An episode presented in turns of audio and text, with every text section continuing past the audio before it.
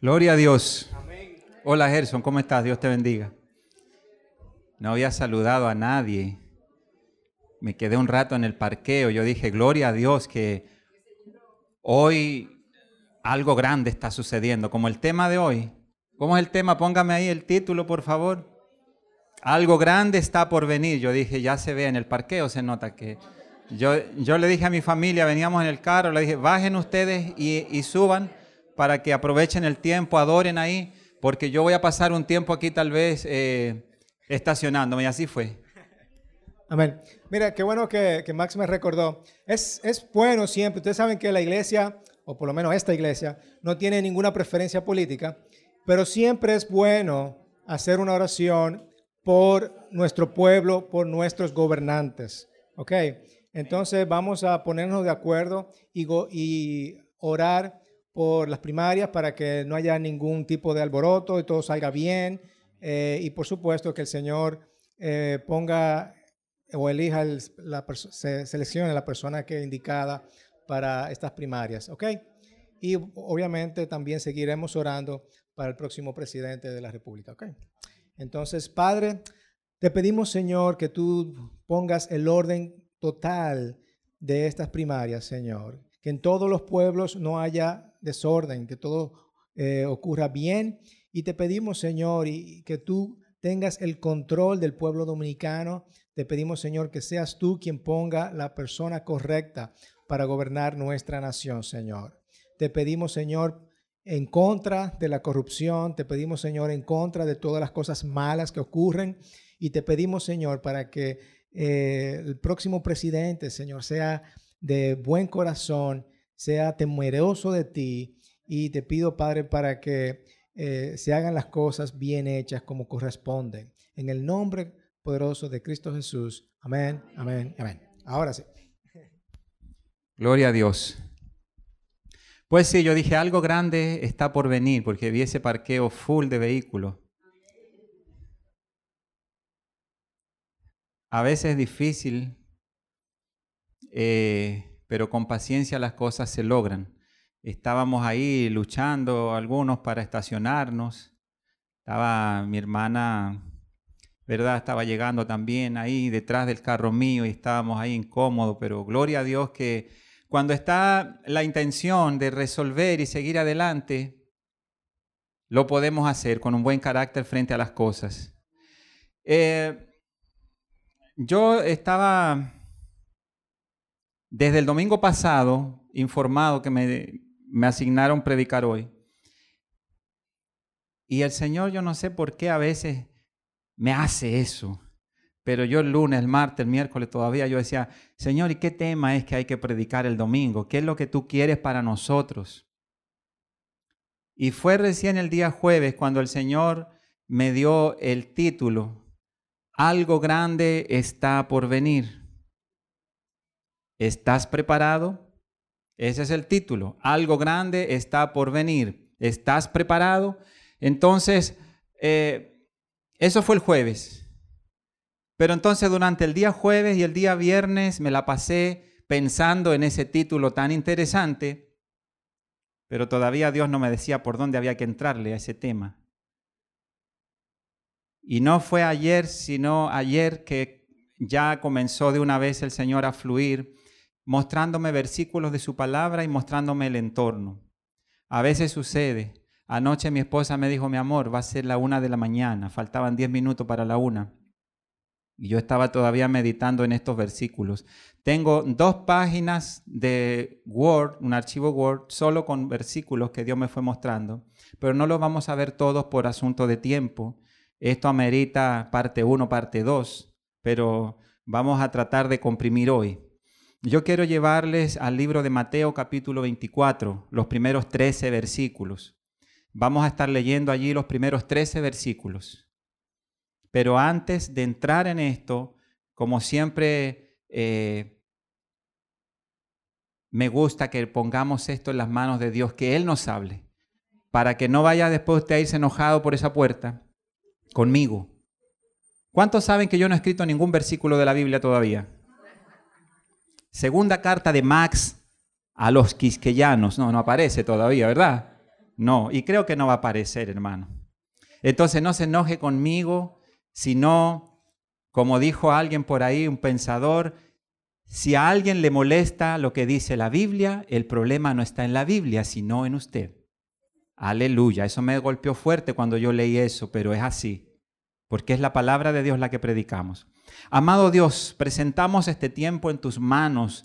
Padre, sabemos que la Biblia es tu palabra, es tu verdad, y aunque el cielo y la tierra pasarán y se acabarán las profecías y la tecnología, la ciencia y los avances y todo quedará atrás un día, pero tu palabra no pasará. Eso quiere decir que tu palabra es verdadera, es justa, es real y nada más es cuestión de tiempo para su cumplimiento. Por eso te pedimos, Señor, en esta mañana que tú nos hables, que a través de tu palabra tú edifiques, tú redargullas, Señor, nuestra vida, para que si necesitamos alinear algo que no esté correcto, Señor, que este sea el día en que tú nos hables con precisión a cada uno según tú quieras compartir y que podamos salir de aquí edificados, Señor, por tu palabra. No es palabra de hombre, sino palabra de Dios. Gracias, Padre, en el nombre de Jesús.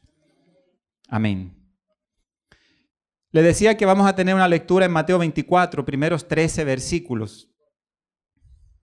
Yo recuerdo desde niño, escuchaba predicadores.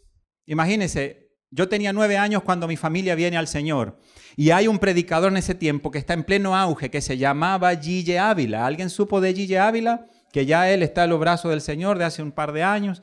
Pero cuando yo fui la primera vez a un estadio donde Gille Ávila estaba predicando en una ciudad en el sur de Chile. Imagínese un niño con nueve años, recién la familia se había acercado al Señor, mi familia se había acercado al Señor, éramos una familia recién convertida, recién caminando en el Señor. Yo todavía no conocía nada de Biblia, nada, pero cuando yo escuché, ese fue uno de los primeros predicadores que escuché y que inspiró mi vida, en un estadio, alrededor de 50 mil personas allí, y entre esos 50 mil estaba yo, un niño de nueve años. Y cuando yo lo veía predicar, yo le decía después a mis padres, y llegando a casa, yo imitaba, en el buen sentido, yo lo imitaba él predicando allí en Ávila y yo le decía a mis padres, yo quiero ser un predicador apasionado como él cuando yo sea grande. Y todavía, todavía estoy esperando que cuando yo sea grande sea eso. Espero crecer un poco más, Gerson. La fe, tú sabes, lo puede todo. Entonces, yo llegaba a casa y, yo me movía y agarraba un pedacito de madera, un palito, y, yo, así como G. Ávila, un poquito encorvado, agachadito, y caminaba como que esta era la tarima y allá estaba el público y no había nadie, hermano. Era el patio de mi casa, había unas piedras y nada más y unas gallinas que andaban por ahí, porque yo vivía en el campo. Y yo caminaba apasionado y decía, Santo, bendito el Cristo de la gloria, arrepentidos y convertidos, hacedores de maldad, si no arderán como estupa en el infierno, aleluya. Y yo ponía hasta la voz y, la forma del predicador que yo había visto en ese estadio. Y a ustedes se les fue el gozo a los zapatos, decía Gigi Ávila. Y yo le imitaba todo eso. Sin embargo, pasaron los años y eso fue lo que el Señor fue formando, dándome esa pasión por la palabra, por recibirla y transmitirla. Sabe que cuando uno le gusta algo, uno lo recomienda, uno lo comparte. Bueno, el que es egoísta no, si le gustó un helado no le comparte, ¿verdad? Algunos andan por ahí con un amigo y, degustan algo y se quedan callados. No, eso no es de Dios. Cuando algo es bueno hay que compartirlo. Por eso compartimos la palabra de Dios porque ha impactado nuestra vida. Y siempre yo digo, si hay algo mejor que estar caminando en este camino que es Jesús, que es ser parte del reino de Dios, si hay algo mejor, dígame lo que yo me cambio. Por eso que hay esa pasión por dentro para hablar de esta palabra. Mire, ahí en Mateo 24 hay una escena que nosotros podemos imaginar. Vamos a ir viendo los primeros versículos. Póngame por favor Mateo 24, 1. Jesús salió del templo y mientras caminaba se le acercaron sus discípulos y le mostraron los edificios del templo. Vamos a seguir leyendo uno tras otro. Pero él les dijo, ¿Ven todo esto? Les aseguro que no quedará piedra sobre piedra, pues todo será derribado. Más tarde estaba Jesús sentado en el monte de los olivos cuando llegaron los discípulos y le preguntaron en privado, ¿cuándo sucederá eso y cuál será la señal de tu venida y del fin del mundo? Allí comienza la curiosidad de los discípulos. Cuando le dicen que viene algo grande, el querer saber cuándo va a acontecer aquello. Versículo 4, tengan cuidado de que nadie los engañe, les advirtió Jesús. Vendrán muchos que usando mi nombre dirán, yo soy el Cristo y engañarán a muchos. Ustedes oirán de guerras y de rumores de guerras, pero procuren no alarmarse. Es necesario que eso suceda, pero no será todavía el fin. Se levantará nación contra nación y reino contra reino. Habrá hambre y terremotos por todas partes. Todo esto será apenas el comienzo de, vamos a hacer una pausa ahí, de los dolores. Mire, eso que leemos en los versículos anteriores a este, al 8, nos muestra un escenario que nosotros hemos estado viendo, ¿verdad? En este tiempo, en esta temporada. Yo recuerdo esos tremendos terremotos que han habido, que han sacudido naciones enteras, que han derribado gran parte de una población, que han destruido, que han dejado carreteras dañadas. Estamos viviendo esos versículos que acabamos de leer. Pero dice todo esto será apenas, o sea, solamente esto es el umbral de lo que viene realmente. Todo esto será apenas el comienzo. En otra versión, Reina Valera 1960 dice, esto solo será principio de dolores. Cuando una mujer está embarazada, nosotros tuvimos la, bendición de mi esposa pasar buenos embarazos, no tuvo malestares. Eso pasa cuando tienen buenos esposos, hermana. Aleluya, amén. El pastor está de acuerdo conmigo. Gloria a Dios. Esa mujer que usted ve ahí, mi esposa, así bajita, pero con una barriga, tremenda barriga, pero ella andaba feliz por ahí. Sin embargo, cuando una mujer está embarazada, puede que no tenga ningún malestar en el periodo de la gestación y cuando va creciendo esa barriga, pero llega un momento que anuncia lo que ha de venir, que son los dolores. Cuando la mujer comienza con dolores, ya se aproxima ese parto. Algo grande va a acontecer. Pero si nosotros nos damos cuenta, al principio los dolores son un poquito ahí, ay, me está doliendo la barriga, ay, que me duele aquí. Pero cuando ya el momento está más y más cerca, los dolores también aumentan. Entonces hay un principio de dolores. Imagínense, estamos viviendo principio de dolores y ya hay gente que no aguanta más. Imagínense lo que viene, lo que sigue, cuando ya son los dolores, no en el principio, sino ya directamente allí, los dolores de parto, al final ya de que todo estalle. Cuando yo era un niño y escuchaba predicadores hablando del fin del mundo, a mí me daba miedo. Y lo digo porque puede que haya aquí alguien que se asuste. Yo no vine a asustar a nadie. Porque evangelio significa buenas noticias, buenas nuevas. Entonces, predicamos un evangelio que es buenas noticias, no noticias terroríficas. Pero cuando hay que decir las cosas, hay que decirlas. Así como cuando uno le dicen el matrimonio es hermoso, pero hay un pero, y hay que decirlo.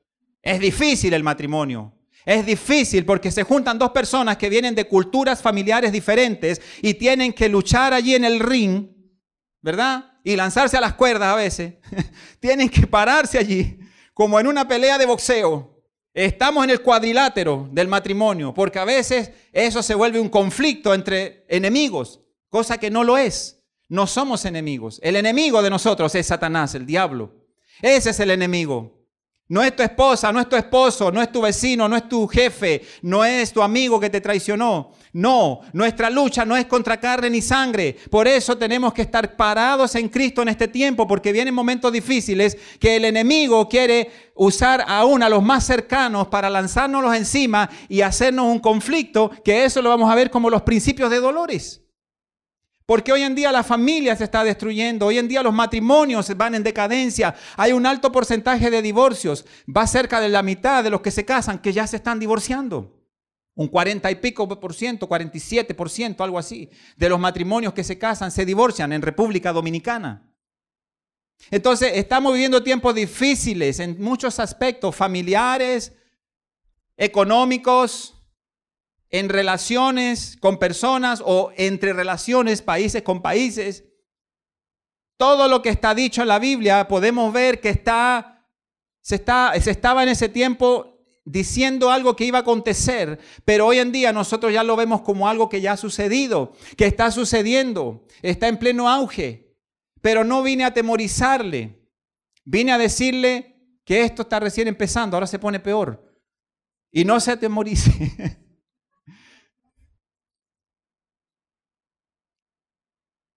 Algunos todavía no entienden que los años van pasando y que nosotros no somos eternos en este cuerpo. Hay gente que vive su vida a su manera, desconectados de lo que el Creador dice. Cuando nosotros vamos a la Biblia, cuando yo era un niño y me asustaba, yo digo, bueno, es que a mí me había nada más hablado mayormente de eso. Lo que más abundaba en ese tiempo y en ese lugar, en esa cultura, era predicaciones así, que yo decía, wow, son terroríficas las predicaciones. Todo era de terror. Y hasta el punto que yo desde niño de 9, 10 años me sabía Mateo 24, versículo 29, de ahí para adelante varios versículos. Dice, e inmediatamente después de la tribulación de aquellos días, el sol se oscurecerá, la luna no dará su resplandor, las estrellas caerán del cielo y las potencias de los cielos serán conmovidas. Wow, yo me sabía eso como una poesía, porque tanto que lo escuchaba predicar que me aprendía los versículos. Y eso era fuerte para un niño. Quiero decirles que yo iba a mi cama en las noches y yo me arropaba completamente, me tapaba mi cabeza completamente con una colcha. Y a veces escuchaba un ruido y yo decía, ya va a comenzar lo que me dicen los predicadores. Van a empezar a caer las estrellas de los cielos. Aleluya. Y me costaba dormirme. Hoy en día hay mucha más enseñanza, más claridad para enseñar. En ese tiempo habían predicadores que eran muy fuertes para decir las cosas. Y al final solo se quedaban con un mensaje a veces de terror y de acusación, pero no te daban al final del mensaje la buena noticia de que en Cristo hay salvación. A veces algunos se quedaban solo con eso, de aterrorizar a la población, a los oyentes. Y yo sufrí esas circunstancias, esa situación de esa época. Los predicadores de los años 80, hermano, eran candela pura, como se dice en dominicano. Candela por todos lados. Pero llega el momento en que uno comienza a ver la palabra de Dios más completa y no se queda en un solo tema. Ahora, los extremos no son buenos, no son recomendables. Hay lugares donde solo se predica de esto y solamente se predica de infierno y de condenación y de cosas terroríficas, pero no se habla de la esperanza que tenemos de vida eterna en Cristo Jesús. Entonces la gente se queda nada más asustada, pero no sabe qué hacer. En otros lugares abundan los mensajes bonitos. Dios está contigo, no tengas temor de nada, Él te va a ayudar, Dios te va a prosperar, aleluya, Él es tu sanador, eh, Él te guarda, eh, todo eso es bonito y es real, es bíblico. Pero la Biblia es un libro que tiene de todo tipo de temas, así que debemos tocarlos todos en algún momento. Cuando el Señor me muestra el día jueves, algo grande está por venir. Vas a predicar de esto, me dice el Señor. Algo grande está por venir. ¿Estás preparado? Entonces yo digo, bueno, Señor, eso se, se, se oye fuerte. Ahora, ¿por dónde comenzamos, Señor? Como le digo, fue ayer que el Señor comenzó a mostrar por dónde venía el mensaje. Ahí en Mateo 24 veíamos, la, inquietud de los discípulos era, ¿cuándo van a acontecer estas cosas? ¿Cuándo serán estas cosas? Le dicen. Y mire lo curioso, que hay antecedentes de personas que se han atrevido a ponerle fecha al fin del mundo. Póngame ahí la imagen número uno. El día del juicio final, 21 de mayo 2011. Aleluya. Y la gente el 20 de mayo, muchos se suicidan, muchos salen antes de esa fecha a la gozadera, porque al final dicen, ya esto es lo último que me voy a gozar, así que voy a, a gozar de la vida, porque esto se acaba mañana, 21 de mayo. Entonces el día 20 de mayo andaba la gente loca, desesperada. Póngame la otra. Mire, hasta en camiones en algunos lugares, el día del juicio final viene, 21 de mayo del 2011. ¡Wow! Y entonces había un movimiento de esto. Hay otra imagen. Y hay otro que apareció del 2012, 21 de diciembre de 2012, que era según el calendario de los mayas. Entonces, yo no recuerdo en qué fecha, pero ahí en el 9 de la autopista Duarte había una valla muy grande con una fecha también, ¿verdad? Hace unos años. No sé si era esta del 2012, pero recuerdo que había una valla. ¿Alguien recuerda haber visto eso? Estuvo mucho tiempo esa valla en el 9. Cuando uno iba de aquí para allá en el 9 de la autopista Duarte a mano derecha. Y salía la fecha publicada, el fin del mundo, tal fecha. Yo digo, ¿qué le pasa a la gente? Y después la respuesta Dios la da. Y siempre recuerdo un día que fui a trabajar para un evento, a un concierto que hace la Orquesta Sinfónica Nacional. Y como yo trabajo audiovisuales para Banco Popular, el Banco Popular financia, patrocina ese concierto. Algunos aquí se van a asustar. ¿Dónde se fue a meter el hermano? Van a decir. Pero ahí en la Basílica de, de Higüey, ¿cómo que se llama? De, sí, así mismo se llama. En la Basílica de Higüey, ahí, por la acústica del recinto y por la fachada que tiene para hacer esos videos espectaculares que ellos hacen de, de ese concierto de la orquesta, entonces lo hicieron allí. Y yo fui a trabajar en la parte audiovisual, yo fui a hacer la grabación de la, de la, orquesta sinfónica y la almacené en mi computadora, después la mastericé y se la entregué a los editores del video. Ese fue mi trabajo. Nada más grabar el audio, después masterizarlo en mi casa y entregarlo a los editores del video. Pero cuando yo estaba allí viví experiencias tremendas, hermano. Porque yo no, no, no creo en eso también, que la gente cree que porque uno va para allá, ay, se te va a pegar un espíritu, una cosa. No, ahora, si yo ando buscando algo allí, pero yo andaba buscando nada. Porque yo lo que ya andaba buscando lo encontré y lo tengo aquí adentro, que es Jesús, mi Salvador, mi Señor. Entonces, cuando yo estaba allí, mire, había, estábamos en las instalaciones de unos equipos y en un área de la basílica ahí dentro, un sacerdote se reunió con un grupo de gente, fieles que llegaron allí, ferigreses. Y yo recuerdo que yo estaba instalando los equipos, haciendo conexiones y escuchando y parando la oreja para allá. Y estaba entonces el sacerdote diciéndole, a los ferigreses. Mire, la Iglesia Católica ha perdido muchos ferigreses porque los evangélicos conocen la Biblia, vienen y se la explican a la gente y nos llevan a nuestras ovejas de nuestra iglesia. Ahora, cuando viene una persona cristiana evangélica y le habla a usted de Jesús y le habla de cómo es que hay que ser salvo, cuál es el camino para ser salvo y todo, le hablan con propiedad. ¿Y sabe por qué el católico se va con ellos? Porque el católico los escucha y todo lo que él le dice lo cree. ¿Sabe por qué? Porque el católico no lee la Biblia. Y después seguía hablándole y le decía, después viene y le hablan de la segunda venida de Cristo. Y wow, con con sabiduría le habla porque él conoce, pero viene el católico y le dice, ¿y sabe por qué el católico se queda callado y no tiene nada que refutar ni decir? Porque el católico no lee la Biblia. Y al final toda la enseñanza fue tal cosa y tal cosa. ¿Y por qué el católico entonces no tiene tema en eso? Porque no lee la Biblia. Y yo paré las orejas y dije, aleluya, pero Dios me está hablando a mí, que de verdad nosotros, si leemos más y más la Biblia, más sabiduría de Dios vendrá a nosotros también y más revelación si pasamos tiempo con el Señor. Entonces, ¿sabe por qué toda esa gente que se asusta, aún gente cristiana, cuando ven esas vallas de esa fecha o cuando las veían? Porque no leen la Biblia. Porque también así como él lo decía a su feligreses, yo con mucho amor y respeto se lo digo a ustedes. Muchas veces algunos de nosotros nos asustamos de lo que escuchamos porque al final vivimos más de lo que escuchamos en la televisión, en las noticias, en las redes sociales. Vivimos más de esas cosas que de lo que nosotros mismos leemos y escudriñamos en la Biblia. Porque la palabra de Dios es clara y cuando se le pregunta cuándo va a ser eso, el Señor le responde a sus discípulos que el día y la hora nadie lo sabe, ni aun aquellos que están tan cerca del Padre que son los ángeles, dice, ni aun los ángeles que están en el cielo lo saben. Entonces nosotros no tenemos nada que andar buscando de fecha y preguntándole al calendario maya o a quien sea, que nos tradamos, que no sé qué. Cuando alguien le diga, no, que esa es la fecha que puso Nostradamus, usted diga, nos trasladamos, pues. Nos trasladamos para el Señor, para, el reino de Dios.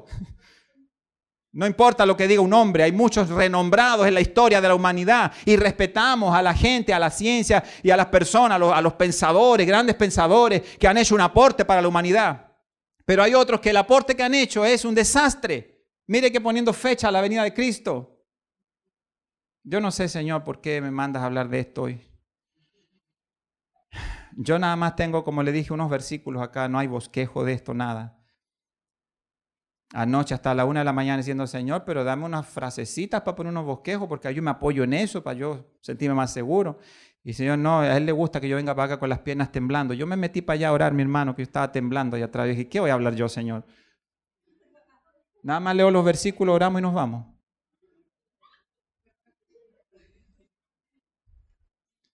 Ni siquiera hay un versículo como una carta según San Max que me sentiría más en confianza. Por lo menos Juan Carlos predica del libro de Juan, por lo menos, ¿verdad? Y se siente más en familia. Tu hijo Lucas, cuando predique, va a leer la carta de Lucas. Bueno, pero yo no tengo carta en la Biblia siquiera para decir, va a leer la carta mía, que me siento más en confianza con ella. Mire, ahí en Mateo, vamos al capítulo siguiente, 24. Versículo 13 más... Estábamos leyendo Mateo 24, pero vamos, perdón, al último versículo del párrafo que yo iba a leer. Más... Ah, vamos al 9, perdón, vamos al 9. Quedamos en el 8, sí. Entonces los entregarán a ustedes para que los persigan y los maten y los odiarán todas las naciones por causa de mi nombre. Versículo 10. En aquel tiempo muchos se apartarán de la fe, muchos se apartarán de la fe, unos a otros se traicionarán y se odiarán. Y surgirá un gran número de falsos profetas que engañarán a muchos. Habrá tanta maldad que el amor de muchos se enfriará. Déjelo ahí, en el 12. Me llama mucho la atención un poquito más arriba donde decía que también muchos se apartarán de la fe. Yo le digo una cosa, hay gente que yo pensé que nunca, nunca, no me pasó ni por la mente que se iban a alejar de la iglesia, que se iban a apartar del redil, que se iban a apartar de Dios. Y hoy en día hay gente que no solo dejaron de congregarse y no solo se apartaron de la iglesia, del grupo donde se congregaban, sino que gente que está sumergida en el pecado. Son personas que yo los vi adorando a Dios en un púlpito y predicando y cantando al Señor y hasta escribiendo canciones para el Señor, que tú eres mi rey, mi Señor, mi Salvador, nunca te dejaré. Y hoy en día esa gente hasta le ha dado una patada al esposo y han buscado otro hombre y están viviendo directamente enlodados en el pecado. Eso se llama adulterio y la Biblia lo condena, no yo. La Biblia dice que hay un lugar para los adúlteros, para los hechiceros, para los fornicarios, para los idólatras. Hoy en día conozco gente que cuando caminábamos juntos en el Evangelio adoraban a Dios con nosotros y hoy en día están adorando ídolos, han vuelto atrás a la iglesia tradicional a prenderle vela a San, todos los santos que hay pues, a San Judas, San Mateo, San Max, a todos. Entonces, ¿qué ha pasado? El cumplimiento de la palabra, porque son cosas que tú pensabas que nunca ibas a ver.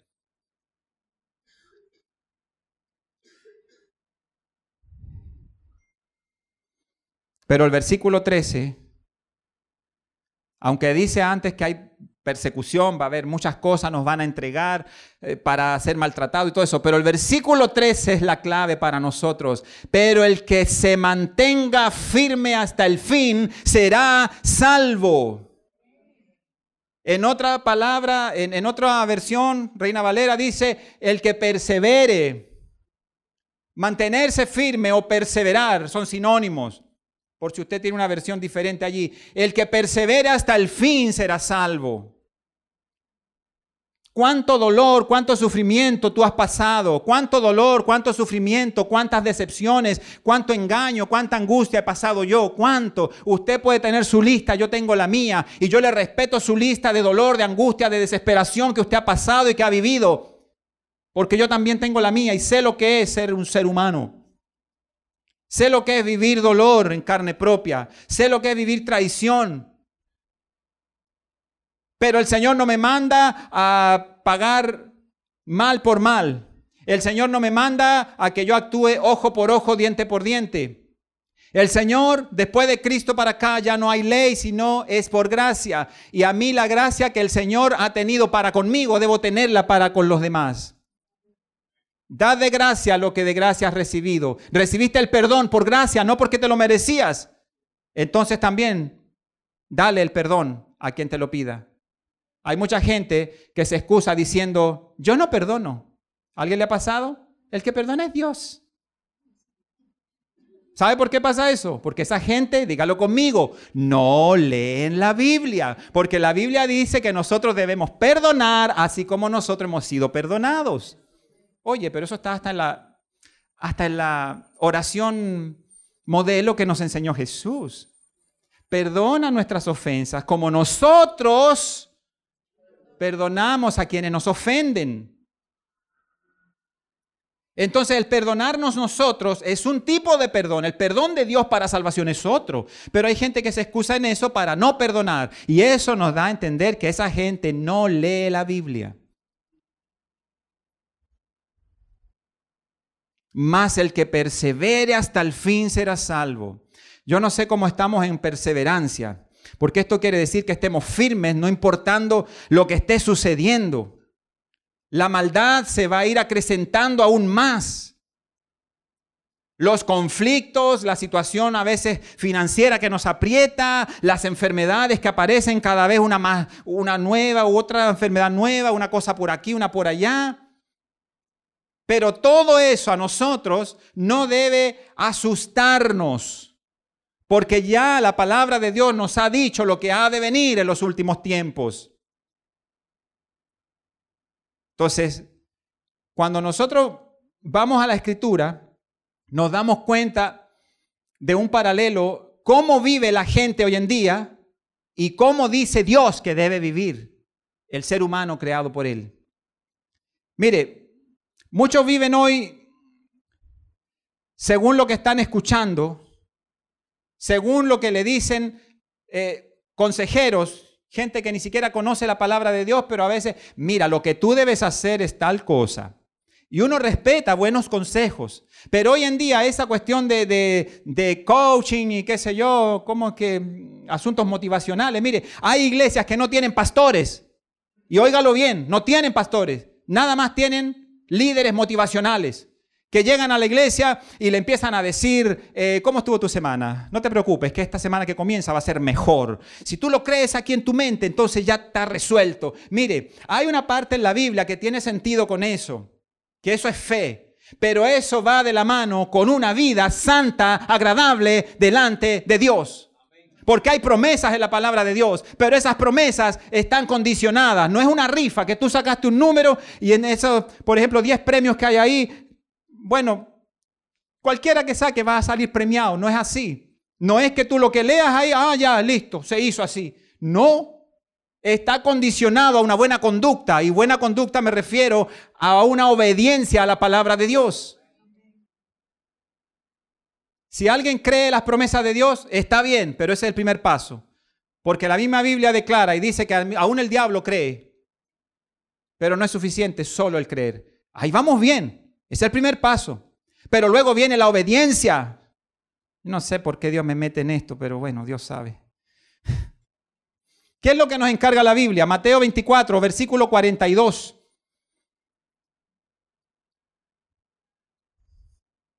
Mateo 24, 42. Por lo tanto, manténganse despiertos, porque no saben qué día vendrá su Señor. Mire, mantengámonos despiertos, mantengámonos alerta. La Biblia nos encarga que en estos tiempos difíciles nos mantengamos alerta.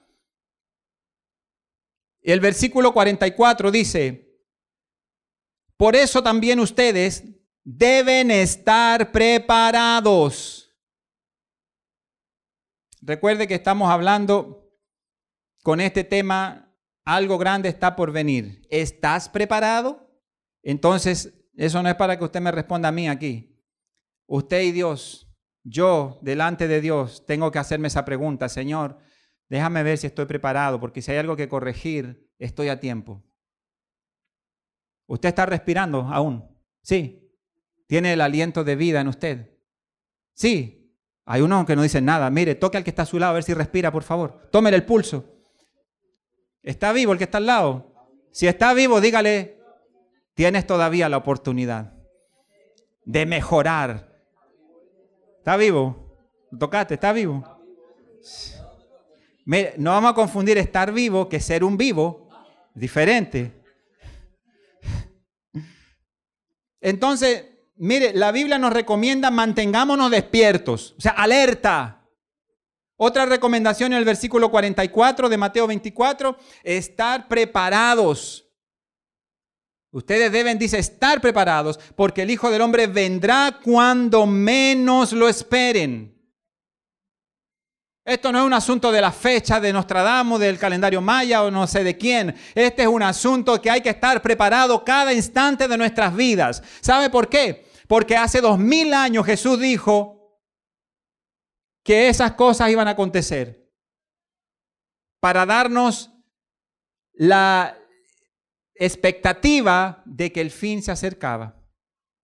Y desde ese tiempo para acá, la humanidad entera ha estado esperando.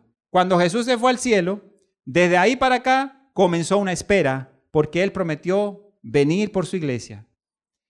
Y aunque han pasado dos mil años y no ha venido, nosotros no podemos caer en el jueguito de muchas personas que se han apartado de Dios, que se han relajado con su vida cristiana porque dicen, Jesús no ha venido. Él como que ya no va a venir. Eso está como mi familia allá en Chile esperando a ver si yo voy a visitarle con la situación de salud de mi madre, que Dios le ha preservado la vida después que hace dos semanas le habían dado horas de vida solamente. Mi mamá ahora está en su casa, está de alta. Eh, fue con una sonda a casa que le impide moverse desde su cama todavía, le están ayudando a hacer ejercicio, la paran de la cama, la hacen caminar un poquito, pero ya está en casa como ella lo había profetizado, cuando le profetizaron muerte o le dieron el pronóstico de muerte, ella dijo, no, a mí búsqueme tal ropa en mi casa, que Dios me saca de aquí y yo voy para mi casa. Pues búsqueme la ropa para yo, cuando me den de alta, ponerme esa, dijo. Una mujer de fe, aleluya. Pero hay gente que está esperando la venida de Cristo y como Cristo todavía no viene y como todavía no escuchamos la trompetita por ahí, porque algunos hablan mucho de la trompeta y la trompeta, pero mire, hay muchos que no alcanzan a escuchar más que una trompeta de un camión que se les cruzó por la carretera y los mató ahí mismo y se le acabó la vida. Lo último que escucharon fue la trompeta, pero no de la venida de Cristo. A veces fue el camión que hizo ¡pa! el golpe. Se murió la persona en la carretera. Eso pasa mucho. Entonces no vino Cristo para para su vida. No vino en rescate de su vida. No alcanzó a escuchar la trompeta. Lo último que escuchó fue la bocina del camión que lo atropelló. Pero no estaba preparado. Otros sí, otros puede salir a la calle, lo atropellan, pero estaba preparado. Aquí el tema no es cuándo vamos a morir y cómo vamos a morir, o si Cristo viene o no viene y cómo es que viene. Algunos tienen un dilema. Mire, hermano, yo he hablado con teólogos, yo no soy teólogo para nada.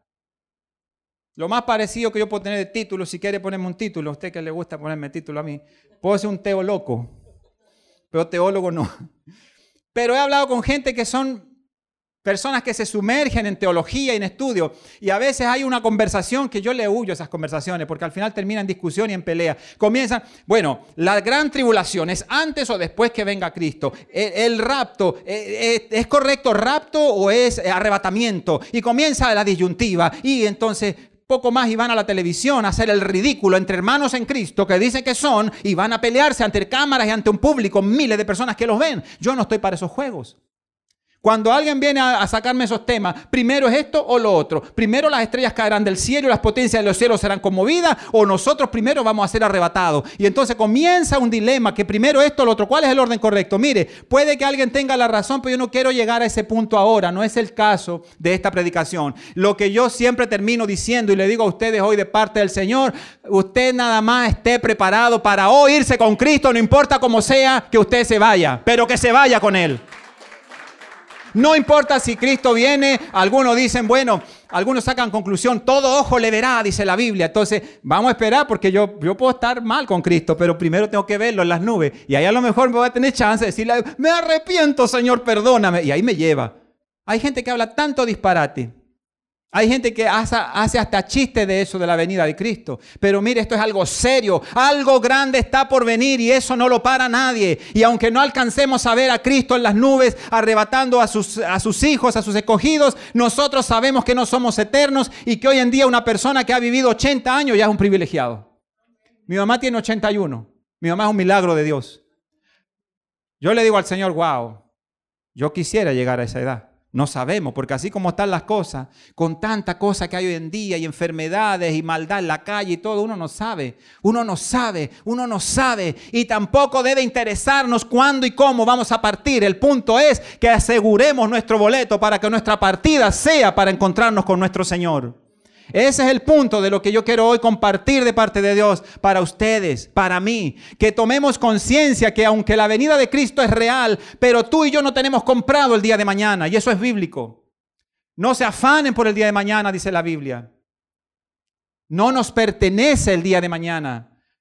Si es por su misericordia, mañana despertamos a un nuevo día, pero no es algo que nosotros tengamos asegurados. No hay un seguro de vida eh, en ninguna institución terrenal que te pueda garantizar cuántos años más te pueden dar.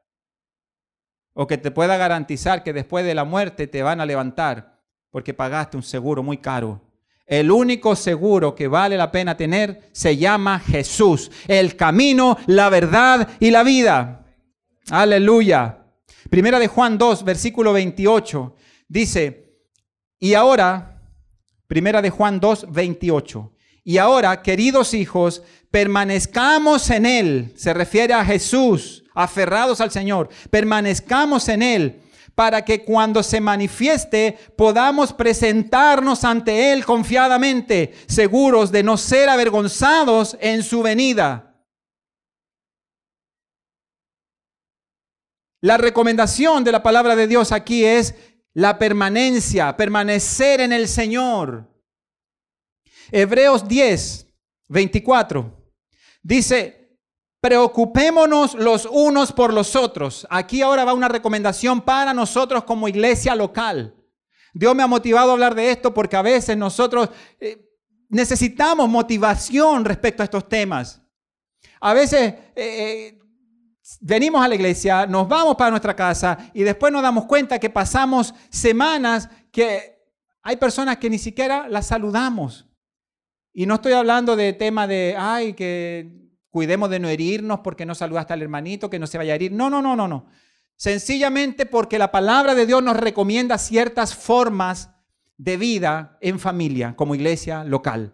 Dice, preocupémonos los unos por los otros, a fin de estimularnos al amor. Estoy en Hebreos 10:24. A fin de estimularnos al amor y a las buenas obras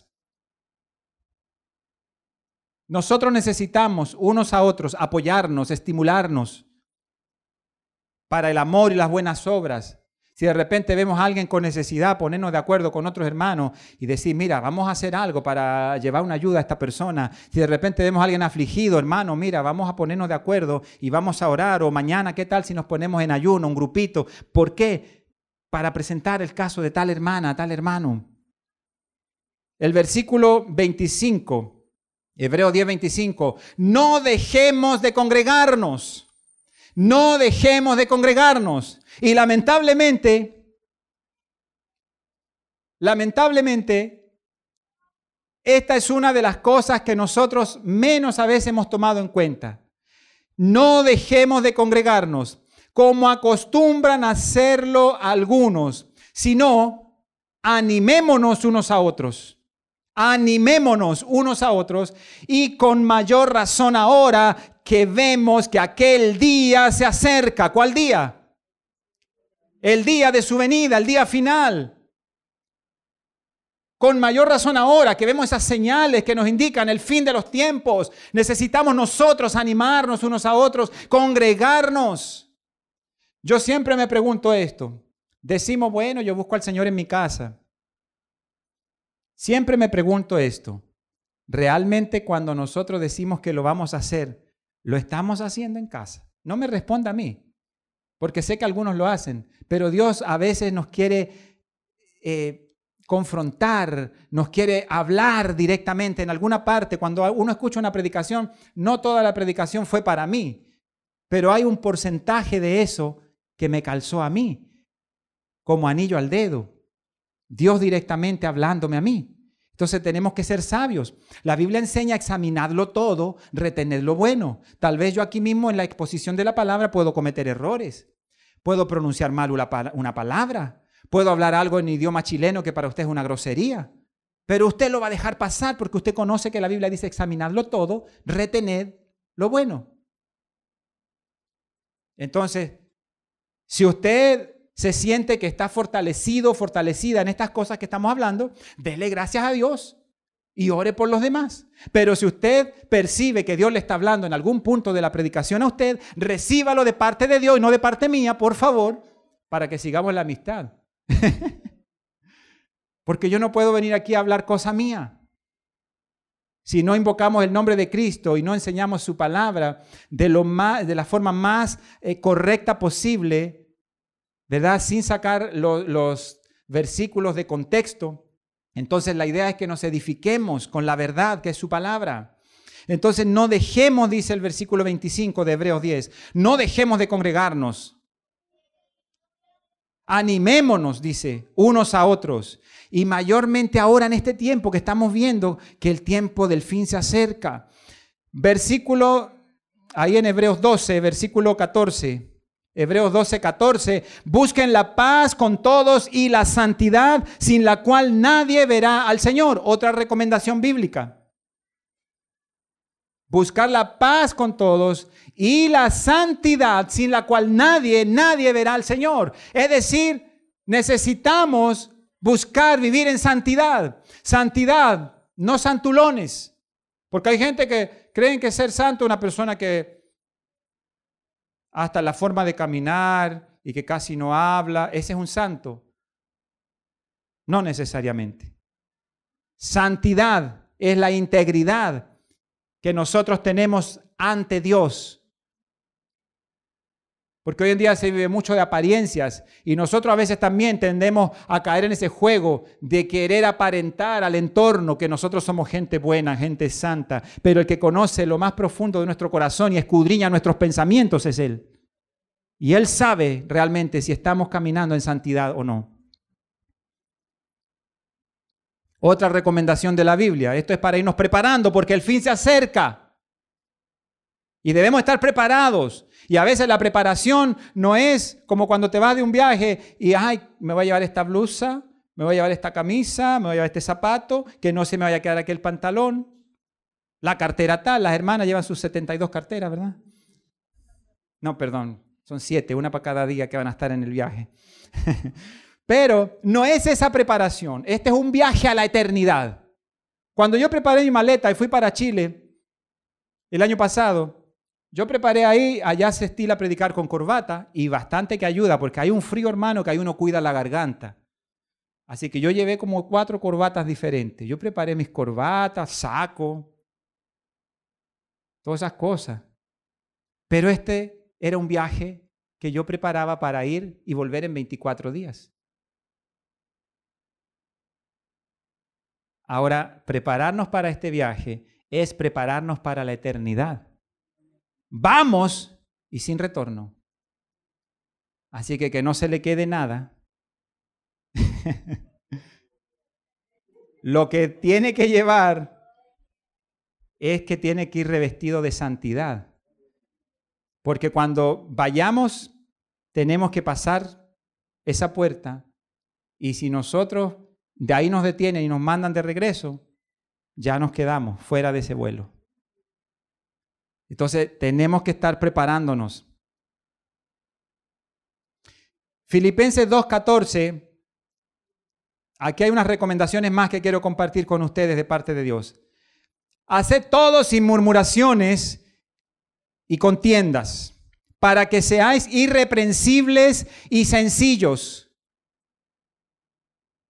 Esa palabra irreprensibles, vamos a seguir leyendo y nos va a aclarar. Dice, hijos de Dios, sin mancha en medio de una generación maligna y perversa, en medio de la cual resplandecéis como luminares en el mundo. Entonces, para que seáis irreprensibles, para que nosotros no seamos eh, señalados por la gente. Mira ese, dice que es cristiano y míralo cómo se comporta. Y la gente anda buscándonos el, el punto negro en esa hoja blanca para señalarnos y decir, ah, mira, el que dice ser cristiano, mira, le mintió al jefe para irse más temprano hoy. Aleluya. Mira, el cristiano hizo trampa tal cosa con los productos que le dan para que venda, no sé qué, para quedarse con una ganancia ahí. Mira el otro que está evadiendo los impuestos. No, no hablemos de impuestos, hermano, que yo pagué un dinero en estos días de eso. Pero lo pagué. Pero todas esas cosas son las que nos van a ir enseñando a caminar en santidad. Cuando vamos alineando nuestra vida delante de Dios para agradarlo a Él y no a los hombres. Entonces, Dice, en medio de una generación maligna y perversa. O sea, no importa que nosotros caminemos en medio de la maldad, en medio de esta generación que se ha pervertido, pero nosotros, dice la Biblia, que debemos ser esos luminares, esas luces en la oscuridad. Dios quiere que tú y yo seamos luces en la oscuridad. Y este es el tiempo crucial para la iglesia, porque están pasando cosas terribles. Cuando hablábamos de congregarse, que lo dice la Biblia, no es una recomendación mía, ustedes lo vieron. Póngame el video ahí, por favor. Hay gente que está sufriendo situaciones extremas, gente que no tiene la libertad que tú y yo tenemos para venir hoy aquí, aunque con un poco de incomodidad en el parque hoy, pero eso es una tontería, hermano. Por último, dejamos el carro allá en la calle y caminamos una cuadra y llegamos aquí. Pero ¿sabe lo que pasa? Nosotros hemos, nos hemos acostumbrado, mal acostumbrado a la comodidad. A veces el Señor permite que nos aprieten un poquito para que digamos, wow, de verdad que ahora sí valoro lo que es congregarse. Miren lo que pasó allí. Esa es una noticia. Dele volumen, por favor. Gente que busca congregarse, Está en idioma de sordomudo. Póngale ahí para nosotros. ¿Se puede? Mire el volumen ahí, por favor. Ajá.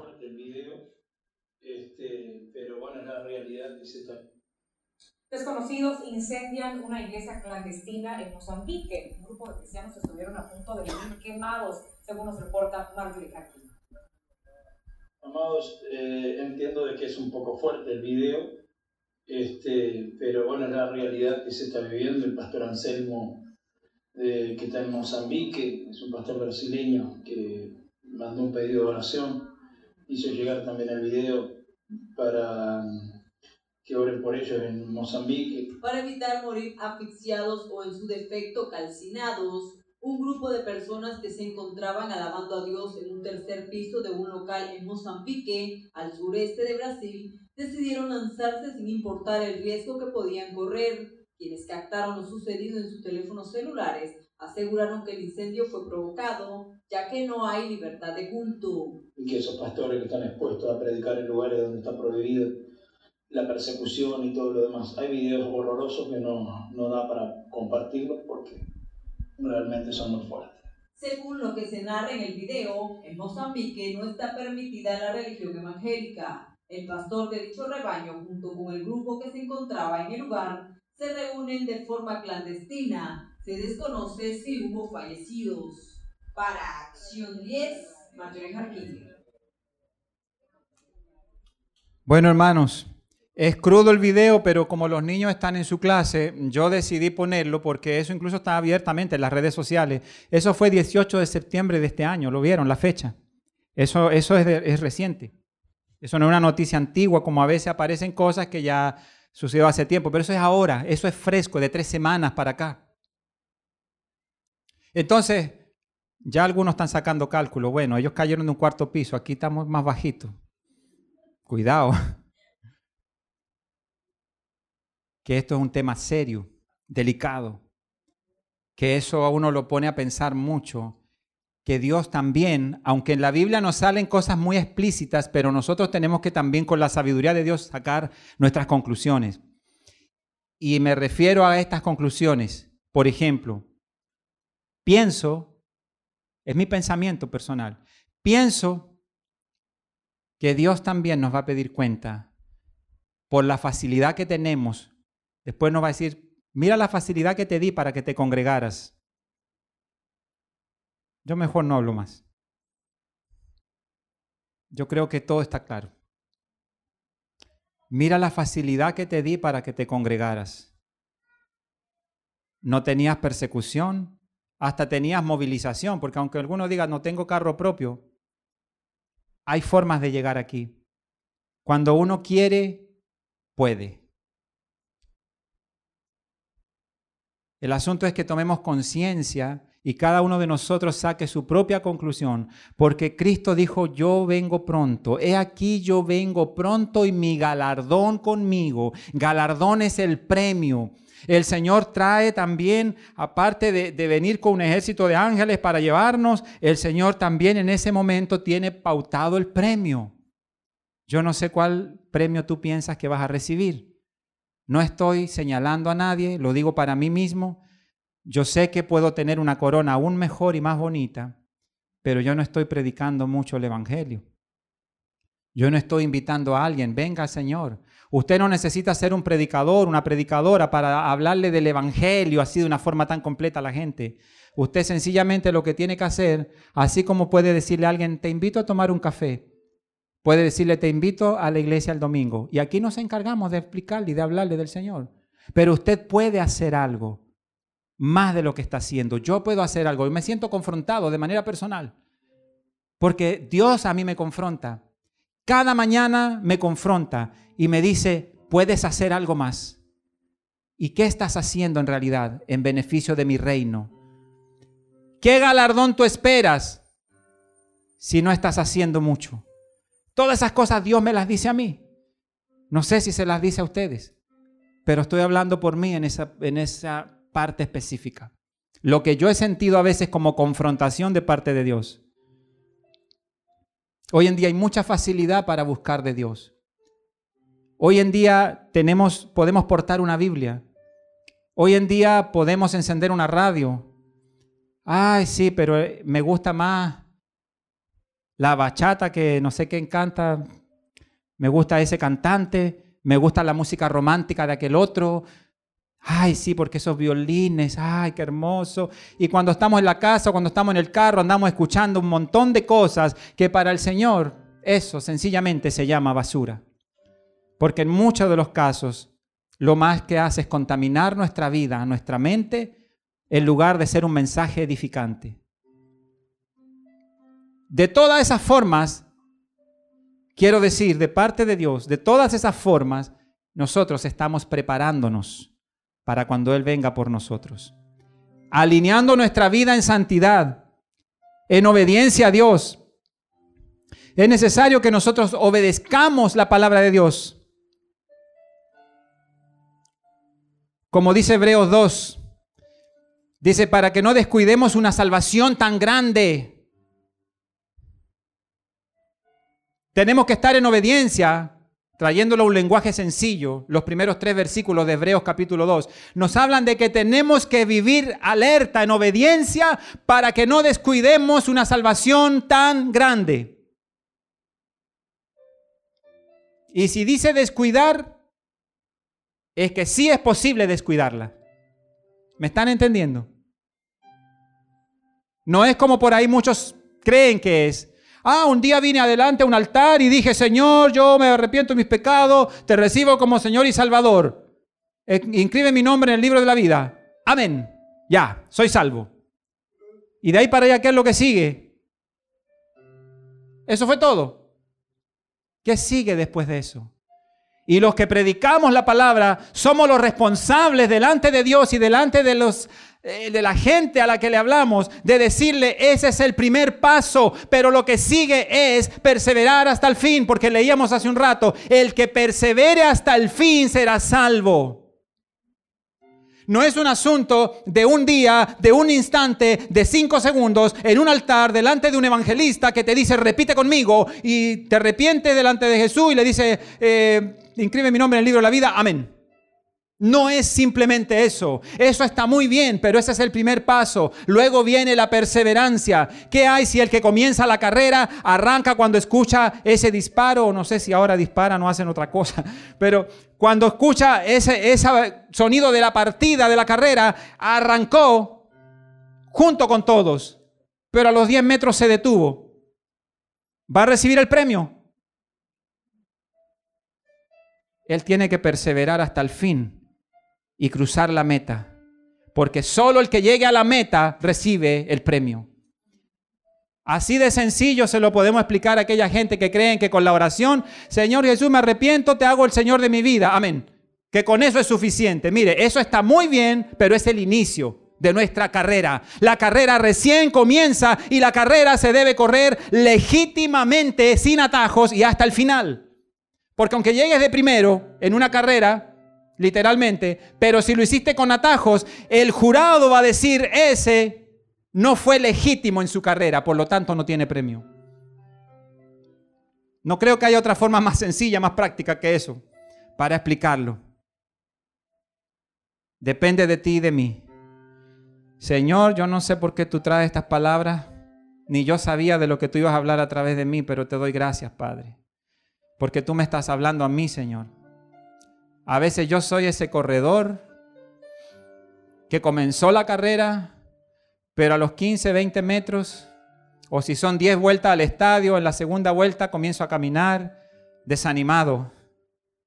Señor, tú me estás hablando y te doy gracias, porque me estás amonestando a que debo recobrar fuerzas en ti y debo seguir corriendo la carrera porque hay una meta delante que me espera. Fortalécenos, Señor, en tiempos difíciles que atraviesa la humanidad. Fortalécenos, Señor.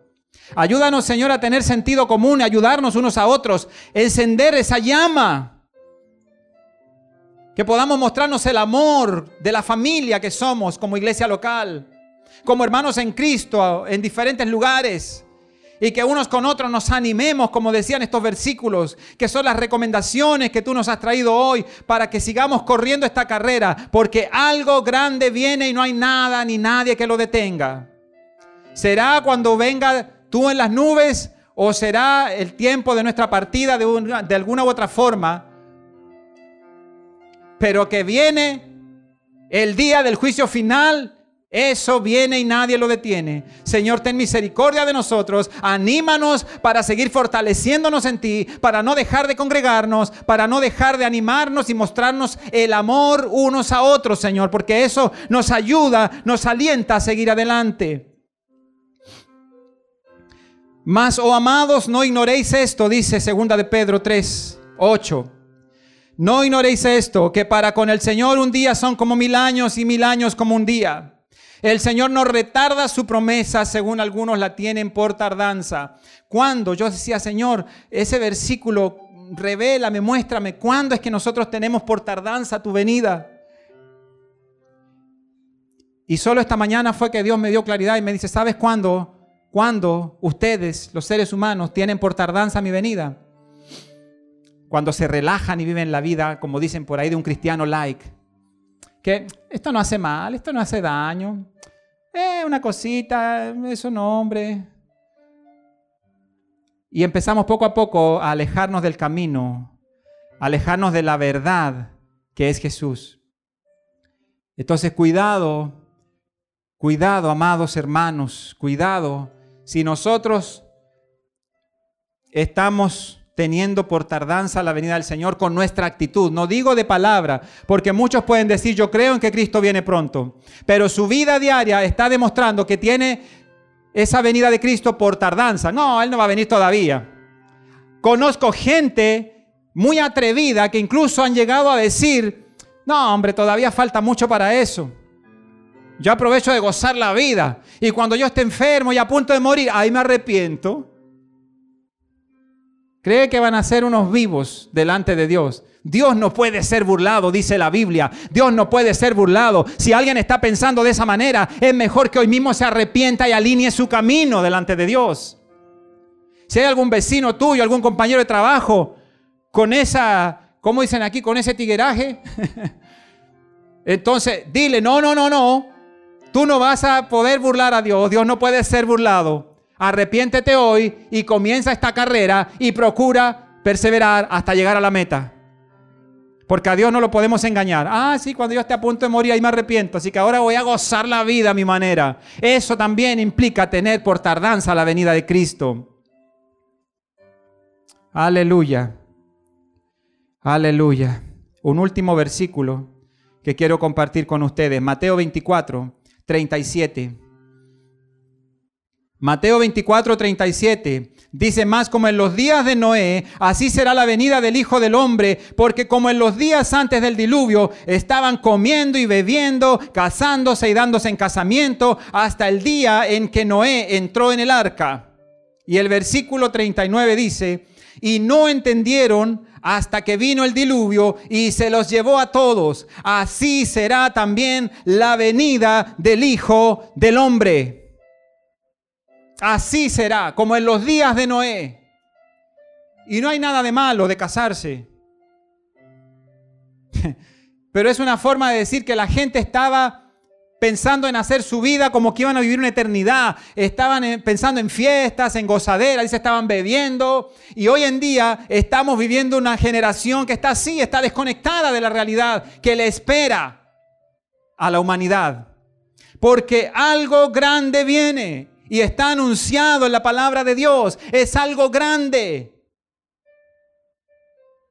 Ya las señales están cumpliéndose. En gran parte ya está cumplida esa etapa de las señales de los últimos tiempos. Y vuelvo y digo, no esperemos solamente ver a Cristo en las nubes, porque el día de mañana tú y yo no lo tenemos seguro. ¿Cómo estamos? ¿Estamos preparados? Incline su rostro ahí, no me lo diga a mí. ¿Estamos preparados? Medite por un instante en su vida, en su comportamiento diario. Jesús siendo el Hijo de Dios, Dice la Biblia en Hebreos 5 que él, mediante el sufrimiento que padeció, él aprendió la obediencia. Imagínense, Jesús siendo el Hijo de Dios, aprendió la obediencia a través del sufrimiento. ¿Qué más para nosotros? Entonces es bueno que en medio del sufrimiento, en medio de la angustia, nosotros también aprendamos obediencia. Y el versículo 9 de Hebreos 5 eh, dice, y consumada su perfección, llegó a ser autor de salvación eterna para todos los que le obedecen. Ahí está la clave de nosotros. Para que Él sea nuestro autor de salvación, necesitamos, necesitamos caminar en obediencia delante del Padre. Señor, te damos gracias por tu palabra, gracias porque has traído, Señor, este mensaje que a veces nos estremece, no que nos asuste, Señor, pero nos alerta a ponernos serios contigo, porque tú vienes pronto, Señor. Y tu galardón, tu premio, tu recompensa contigo, así lo dice tu palabra. He aquí yo vengo pronto en mi galardón conmigo. Señor, permite que podamos estar firmes, perseverando en ti, para que así podamos llegar a la meta y alcanzar la corona de la vida Señor, ayúdanos a alinear nuestra vida en áreas que todavía no están acorde con tu propósito, especialmente en la obediencia a tu palabra, que ahí está la raíz de todo, Señor. Te lo rogamos, oh Dios, ten misericordia de nosotros. Danos la fortaleza que necesitamos en estos tiempos difíciles para seguir adelante, no importando que vivamos en medio de una generación maligna y perversa, como tu palabra lo indica que seamos luminares en medio de la oscuridad. Gracias, Padre, por tu palabra. Gracias porque tú nos hablas a tiempo y fuera de tiempo, como lo dices tú en la Biblia, Señor. Gracias, Señor.